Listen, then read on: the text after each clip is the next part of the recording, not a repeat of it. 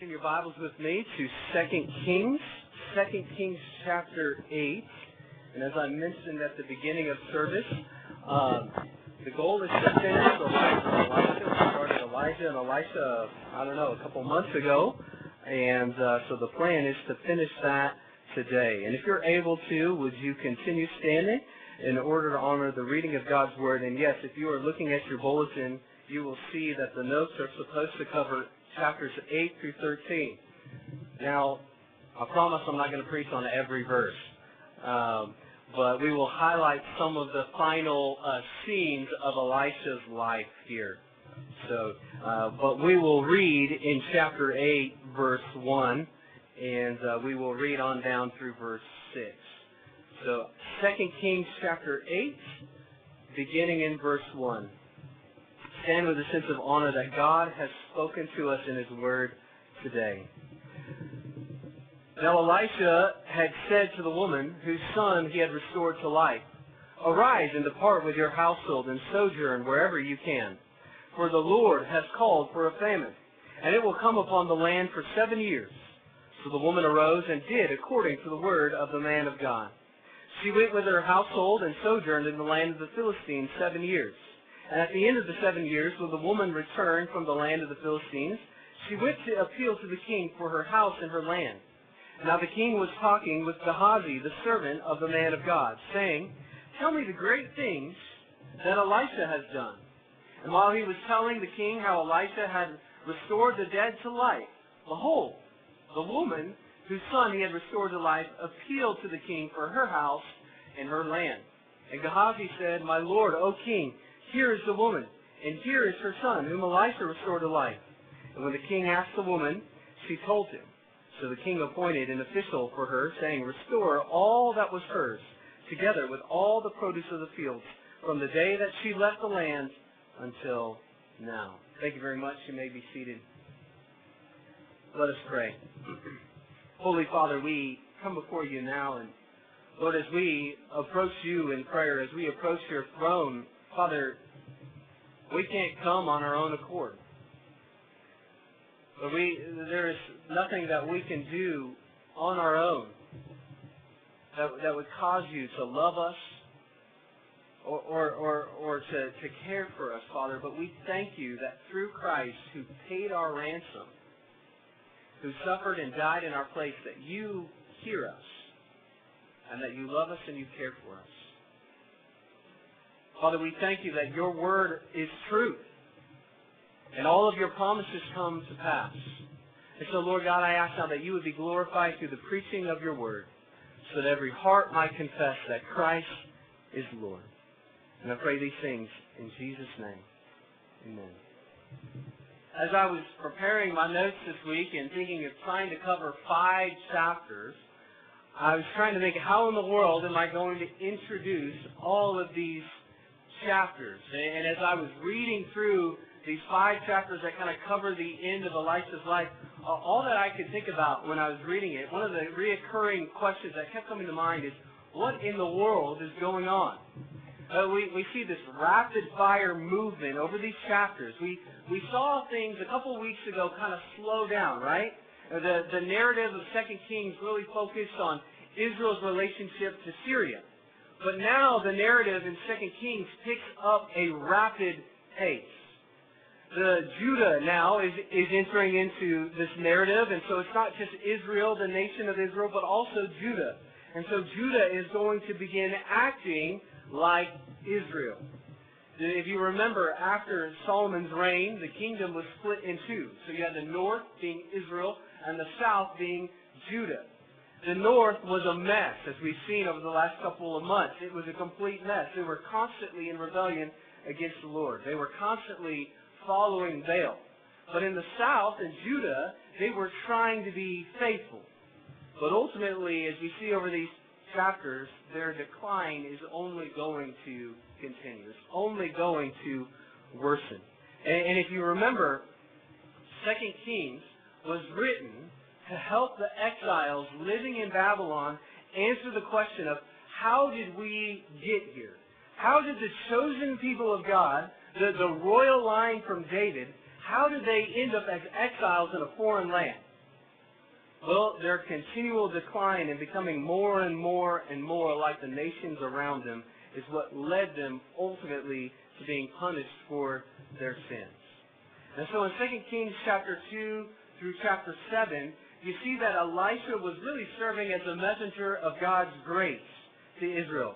He was bringing healing. He was giving counsel to the king, bringing his wisdom, protecting their armies and their peoples. But however, in chapters 8 through 10, you now see a sort of shift where now he's going to be announcing doom, that, that judgment and punishment is coming upon the rebellion of the people. And so Israel, instead of responding to God's kindness and God's grace and God's deliverance, as we saw in chapters 2 through chapter 7, instead of repenting and seeking after the Lord, what do they do? They continue in their rebellion. They continue in their unrepentant sin. And, and friends, there's something to learn there for us. Well, when you, in your life, continue to live your life as if you are just entitled to God's grace, don't be surprised when you find yourself in trouble. When you continue to act in, as if you were entitled to the grace of God, instead of responding in humility and being thankful for the Lord's kindness in your life, do not be shocked when you end up like Israel, as we're about to see, where the judgment of God is going to fall upon king after king after king. So we're going to take a look at the last few chapters covering the life of Elisha. We're going to finish up this series, Lord willing, that we started with Elijah and continue now through Elisha. And as we look at these couple of chapters, we're going to see God's providence, we're going to see prophecy, and we're going to see punishment. So first of all, this chapter that the section that we read from chapter 8, uh, verses 1 through 6, we see the Lord's providence working in the life of this woman. Remember this Shunammite woman? She was the one who brought uh, Elisha in. She was kind to Elisha, and every time he traveled through her town, he would stop there and she would feed him. So much so that she even built his own room for him. But ultimately, she was struck with tragedy. The Lord blessed her with a son, and then what happened? That son died. And then God used Elisha to bring him back to life. But we see in, in verse 1 of chapter 8 that God had sent a famine upon the land. And remember, God sent famines because of what? Because of Israel's sin and rebellion, right? It was a form of his punishment. Remember, Deuteronomy, there's the blessings and the curses. If they were faithful to follow God, then they would receive blessings. If they were unfaithful, then what? They would receive the curses. And so here, Israel is being unfaithful to the Lord, and so they receive the curse of famine. so she went away, she fled the famine. Now it's quite interesting that this Shunammite woman, this foreign woman, was able to obey the word of God through Elisha. But how often have we seen the kings of Israel and the kings of Judah not listen to God's word? They turn their backs on his word. But here, this woman listens and she goes and she obeys, and her family is safe. However, when she returns, someone's taken her land. We don't know who specifically, but it's most likely the king who took it. And yet, look at how the Lord is working in her life. Think about what's happening here. She happened to leave for seven years, and then she just so happens to return, and Gehazi, Elisha's servant, just so happens to be telling the king about the miracles that God worked through Elisha. And it just so happens that she walks in and she's telling the exact story of her son coming back to life. What we see in this, this sort of uh, small story here is how God is orchestrating, providentially orchestrating all of these events in her life. God is working providentially in her life. John Piper, in John Piper fashion, describes the providence of God this way. What is God's providence? He says the providence of God is his purposeful sovereignty by which he will be completely successful in the achievement of his ultimate goal for the universe. God's providence carries his plans into action, guides all things towards his ultimate goal, and leads to the final consummation. Now, I'm sure you guys got that lengthy definition, right? No, but I think that little phrase there, it's his purposeful sovereignty. That's what God's providence is. God is working providentially in this woman's life. He's, he's using his sovereignty for a purpose.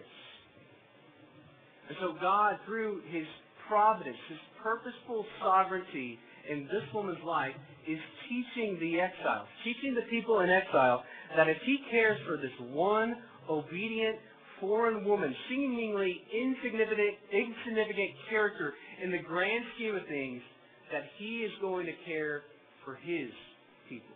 Do you hear that? Friends, do you find that comforting? Do you find God's care for this, this foreign woman here comforting? Uh, you should. This woman heard the word from God. She obeyed. And the Lord took care of her. Though it wasn't easy by any means. What did she have to do? She had to leave her, her home. She had to leave her homeland. And remember back in chapter 4 when Elisha said, Is there something that I can do for you? Is there something that God can bless you with? Is it, can I speak some words to the king on your, on your behalf so that, that you would be blessed? She says, I have everything I need. I am happy among my own people. But she had to obey God's word and she left. It was difficult to leave, but she trusted the Lord. It would have been scary leaving, but think about how scary it was once she got back years later. And all of her stuff is gone. Someone's taken it. But through it all, what does she do? She obeyed. She trusted God, and He ultimately took care of her. And think about the contrast here between the Shunammite woman and, and the kings that we've seen, the kings of Israel, the kings of Judah. Who are you more prone to be like? Are you like the king who constantly heard the warnings of the prophet of God, who constantly had the word spoken to him, constantly called to repentance, but did not respond in genuine faith and repentance? Or this lady who believes God's word, and she acts and she obeys? Who are you more prone to be like? Hardening your heart to the wisdom and the truth of God's word, continuing to live in stubborn, unrepentant sin, doing what you want? Or will you not turn from your sin and trust in the one true God? Hear God's word and respond and obey. Friends, you see the danger is that the king, he liked to hear these stories. He liked to hear the stories about what God did through Elisha. That's what Gehazi is talking to him about here, right? He calls Gehazi and he says, Tell me the great things that, that Elisha has done. He loved to hear these stories about what God was doing through his prophet Elisha. But he wasn't changed by it. But this woman heard God's word. She obeyed. She trusted. And she was saved.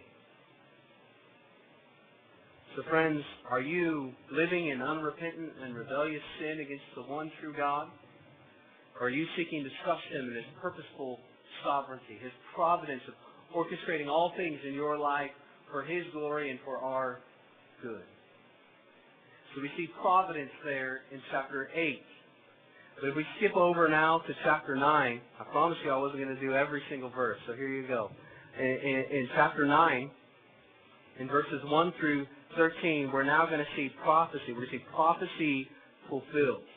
We're going to see a prophecy that God actually gave to Elijah all the way back in 1 Kings 19 fulfilled. So verse 1, chapter 9, verse 1. Elisha, then Elisha the prophet, called one of the sons of the prophets and said to him, Tie up your garments and take this flask of oil in your hand and go to Ramoth Gilead. And when you arrive, look there for Jehu the son of Jehoshaphat, the son of Nimshi, and go in and have him rise from among his fellows, and lead him to an inner chamber. Then take the flask of oil and pour it on his head, and say, Thus says the Lord, I anoint you king over Israel. Then open the door and flee. Do not linger. All the way back in 1 Kings chapter 19, right after the, the, the events at Mount Carmel, and then Elijah runs and flees because he's worried that Jezebel is going to kill him, and then God gives Elijah another word and gives him another task. God told Elijah in 1 Kings 19 to go and to anoint three people Hazael, Jehu, and Elisha. Here is now Elijah's understudy, his successor, his successor. Elisha fulfills that task in order for Jehu to be king. And what Jehu is going to do is he is going to inflict judgment upon the rebellious house of Ahab. We'll see his judgment that he inflicts upon Jezebel in just a moment. But we're talking about a number of years before the prophecy to Elijah is fulfilled. Friends, remember the context. The writer of Kings, he's showing the people in exile that God keeps his promises. His word comes true. God had promised the exiles what? That they would not be in exile forever. And this text is meant to be a reminder to them. The First and Second Kings is meant to be a reminder to them that God's word comes true. And so Elisha tells them, he says, Go, anoint Jehu, and flee. It's kind of interesting. Uh, why? Why does he give them the command to go and flee? Well, when you see what Jehu does over the next couple of chapters, I'm not going to read it all, but when you see what he does and the way he drives his chariot, you'll see that it's likely that he's just out to kill just about everybody standing in his way. And so he flees. Jehu is then announced as king. And then he begins to enact the judgment of God upon the house of Ahab and his descendants.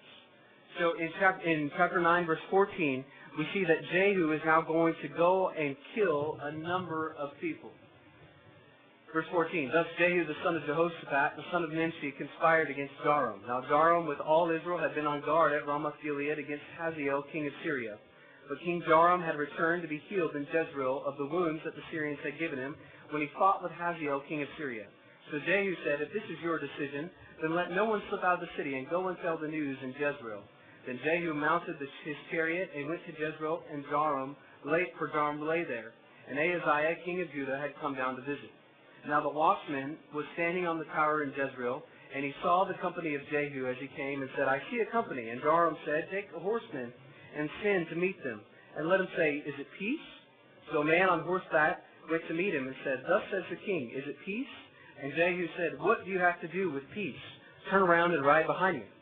And the watchman reported, saying, The messenger reached him, but he is not coming back.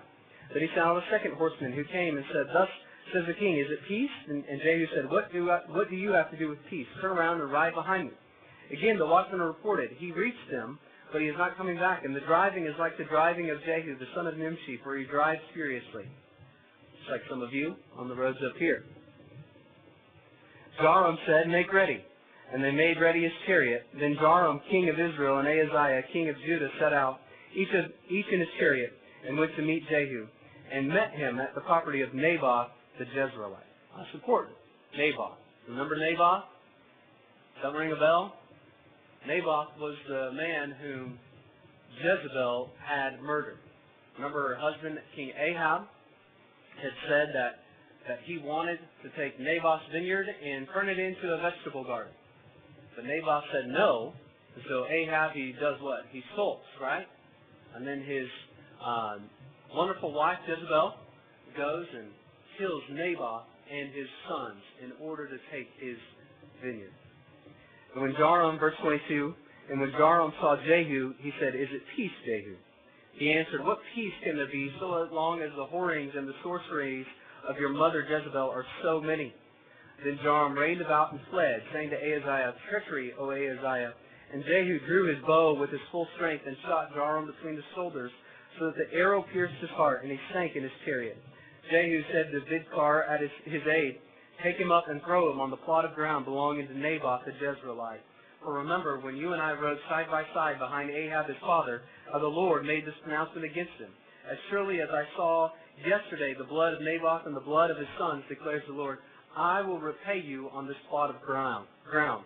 Now therefore take him up and throw him on the plot of ground in accordance with the word of the Lord.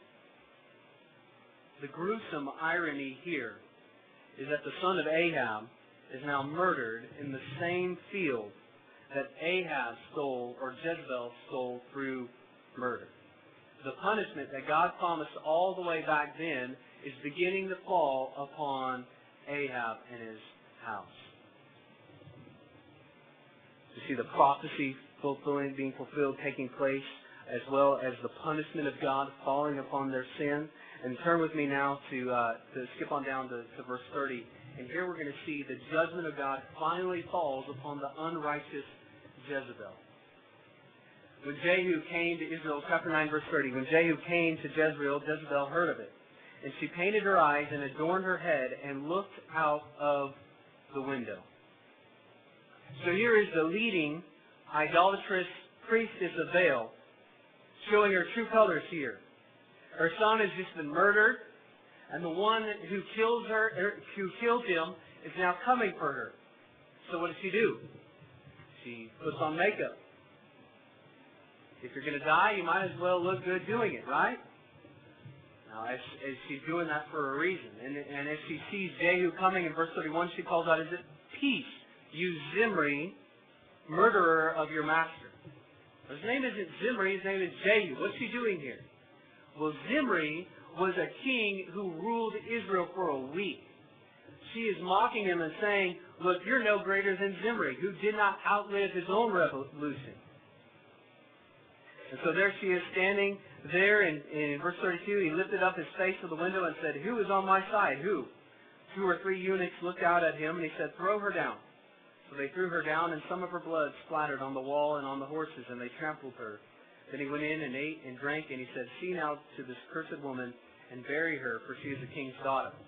But when they went to bury her, they found no more of her than the skull and the feet and the palms of her hands. When they came back to him, he said, This is the word of the Lord, which, is, which he spoke by his servant Elijah the Tishbite.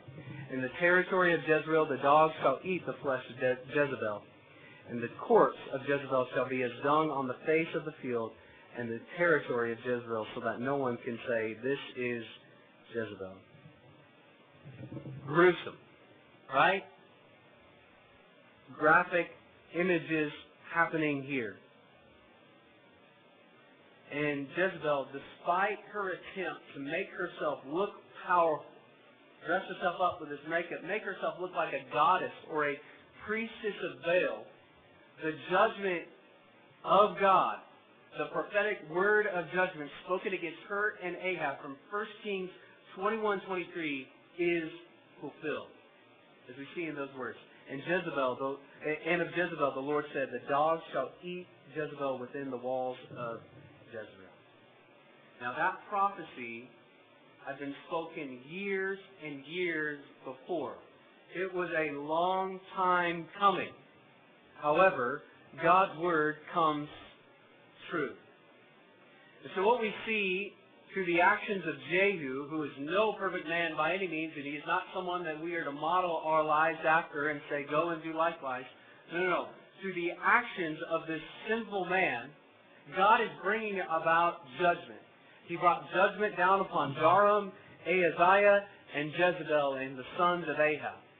Lord, the Lord will not allow unrighteousness and injustice to go unpunished. What God is doing here through this horrific uh, death of Jezebel is he is avenging the blood of those servants who Jezebel and Ahab and their followers killed. Remember Naboth? Back in 1 Kings 21, he had his vineyard ripped from him and his own life taken from him because of a veggie garden. Naboth was a man whom Jezebel killed because she found his life worth less than a veggie garden. And then in chapter 21, after that wicked action, the judgment of God was pronounced upon Ahab and Jezebel and their descendants. And finally, their judgment has fallen. As we see at her death. God's judgment has come down. And you look at, at the Lord's final summary of her life in verses 35 through 37. They see that they go out and they try to find her, and there's nothing left, hardly anything left.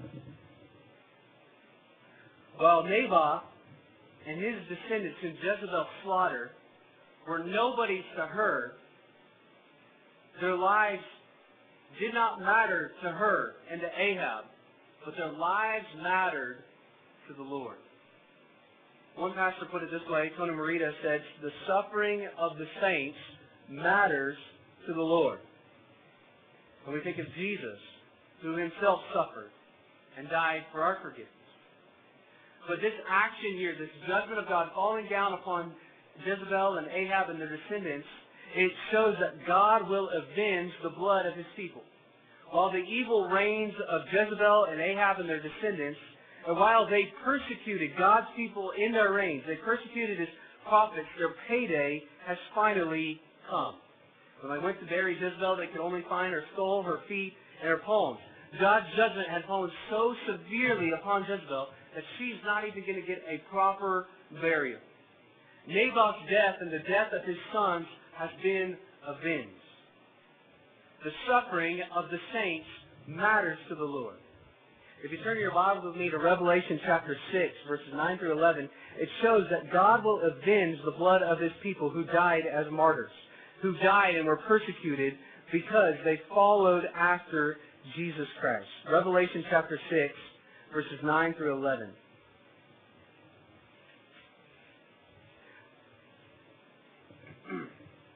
John is given a vision, a glimpse here of what is going on in heaven and what the Lord is going to do. Chapter 6, verse 9 of Revelation. When he opened the fifth seal, I saw under the altar the souls of those who had been slain for the word of God and for the witness they had borne. In other words, these are those who have died because they were followers of Christ. Those missionaries, those pastors, church planters who have gone overseas and, and, and died in other countries and in other nations because they believed that Jesus was the one true God. So they have died. They cry out, verse 10, with a loud voice, O sovereign Lord, holy and true, how long before you judge and avenge our blood on those who dwell on earth? Then they were each given a white robe and told to rest a little bit longer until the number of their fellow servants and the brothers should be complete, who were to be killed as they themselves had been. All the while, evil men may prosper for a short time. The book of Revelation shows us that God has the last word. Yes, Jezebel and her wicked kingdom, Ahab and his wicked kingdom and his wicked descendants, yes, they seem to prosper at times. They seem to possess great power. But the one true God had the final say in their lives by striking down this evil follower of Baal.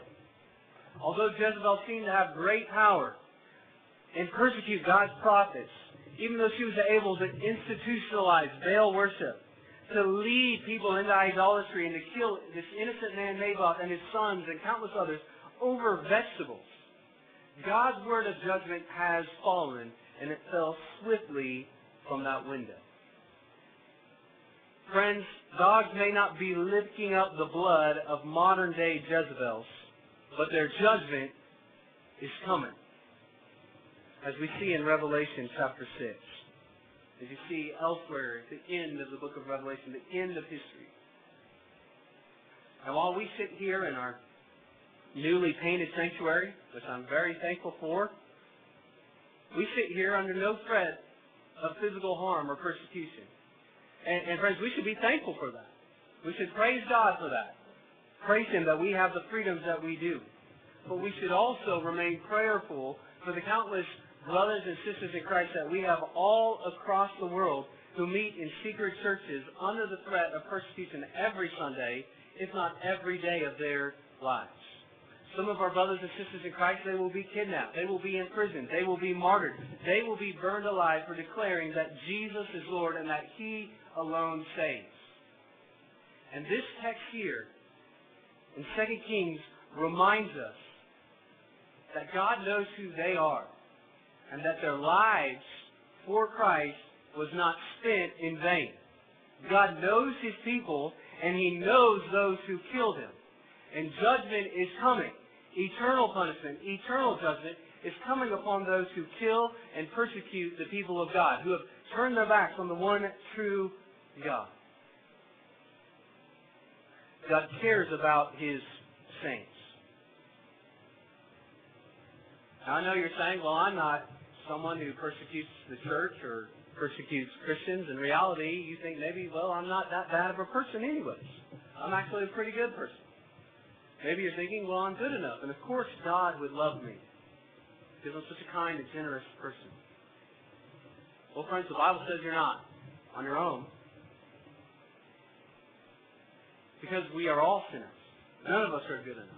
There is nothing that we can do to earn God's favor. There's nothing we can do to earn God's grace. We saw Jezebel put on all of her royal clothes and makeup, and she could put on all those royal clothes and put up all the makeup she wanted to make herself look good, make herself look powerful, but all the while her heart was desperately wicked. She had sinned against the true and living God. She had rejected him and she had not repented. And friends, the same is true for us today. There's no amount of good works that we can do to cover up the sins that we have committed. We can only be made new through the finished work of Jesus Christ. And as we just sang, said it is finished, meaning that the work of salvation on our behalf is fully and finally completed. And no matter how sinful you are, through faith in Jesus, you can come to know the one true and living God who created you. And not just know Him, but love Him and be adopted into His family. So friends, judgment is coming. God's Word is true. Will you repent of your sins and trust in Him? Or will you receive the punishment that fell just like it fell upon this wicked woman Jezebel?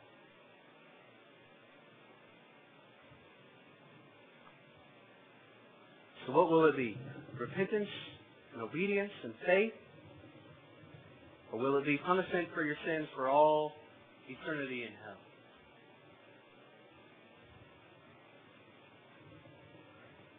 Or will you tell others about the faith that is found in Jesus Christ, the salvation and the life that can be found in Him alone? Maybe you will be one of the, the, the saints from Revelation 6 that we see at the end of the age covered in those white garments because you gave your life for Christ. I, I know I've told this story before, but uh, at the International Missions Board back in uh, Virginia, May and I had the privilege of going there a couple of years ago, and there is a wall, they call it, I guess, the Wall of Faith, and it's the, the missionaries who gave their lives overseas, who died serving Christ. Maybe they were they were killed uh, because they were preaching the gospel, or, or somebody um, uh, somebody shot them, or they, they died serving, trying to get to a, a, a remote region to preach the good news of Jesus Christ. And, and, and they are there.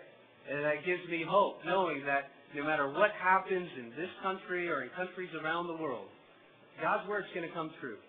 And we can trust Him, and we can serve Him, and we can have hope for all eternity. God's word comes true.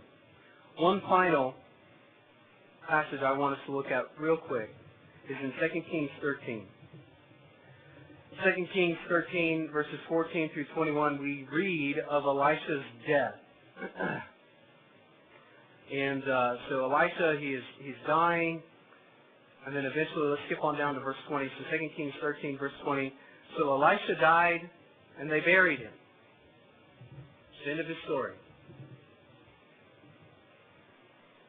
Then we have this interesting uh, event that happens after his death.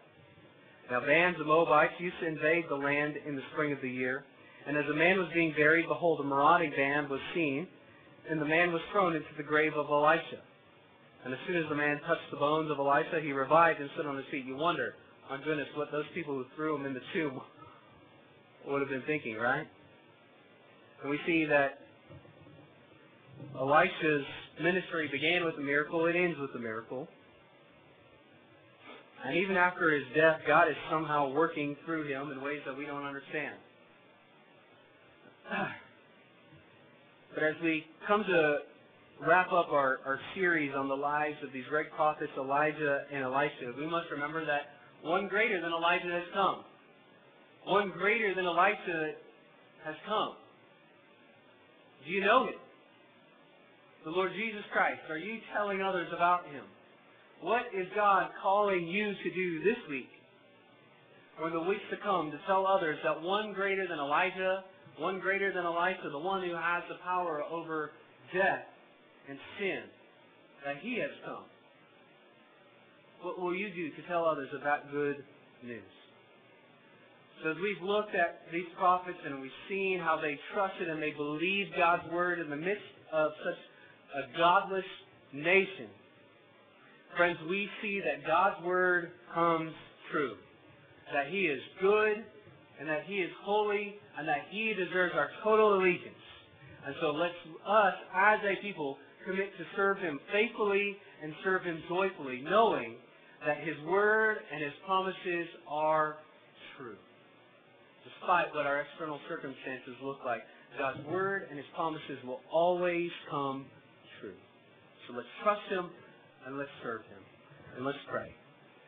Holy Father, we thank you for your word. Your word that is truth. Your word that points us to your great power, to your great authority. Lord, to your providence, your purposeful sovereignty in our lives, orchestrating all things for your glory and for our good. Your word that reminds us of, uh, of how pro- the prophecies that have been spoken of, of judgment upon sin, how they come true. And how your punishment upon sin comes true as well. So, Lord, if there are any here today who have not trusted in Christ or who are living in unrepentant sin, Lord, may they turn from their sins. May they see the punishment that will come upon their sin. And may they see that Jesus took that punishment upon himself. Lord, we thank you that you are good and you are holy and that you love us and that you care for us. And we see that ultimately in the one who is greater than Elijah, who has come. We see that in the face of Jesus Christ, who lived a perfect life, who died on the cross, and who rose from the dead. And who's going to return again one day and do away with all sin sorrow and suffering and wipe away every tear from our eyes so that death will be no more. What a great promise that is. As we go from here, Lord, may we hold on to those promises and hold on to your word. We pray these things in Jesus' name. Amen.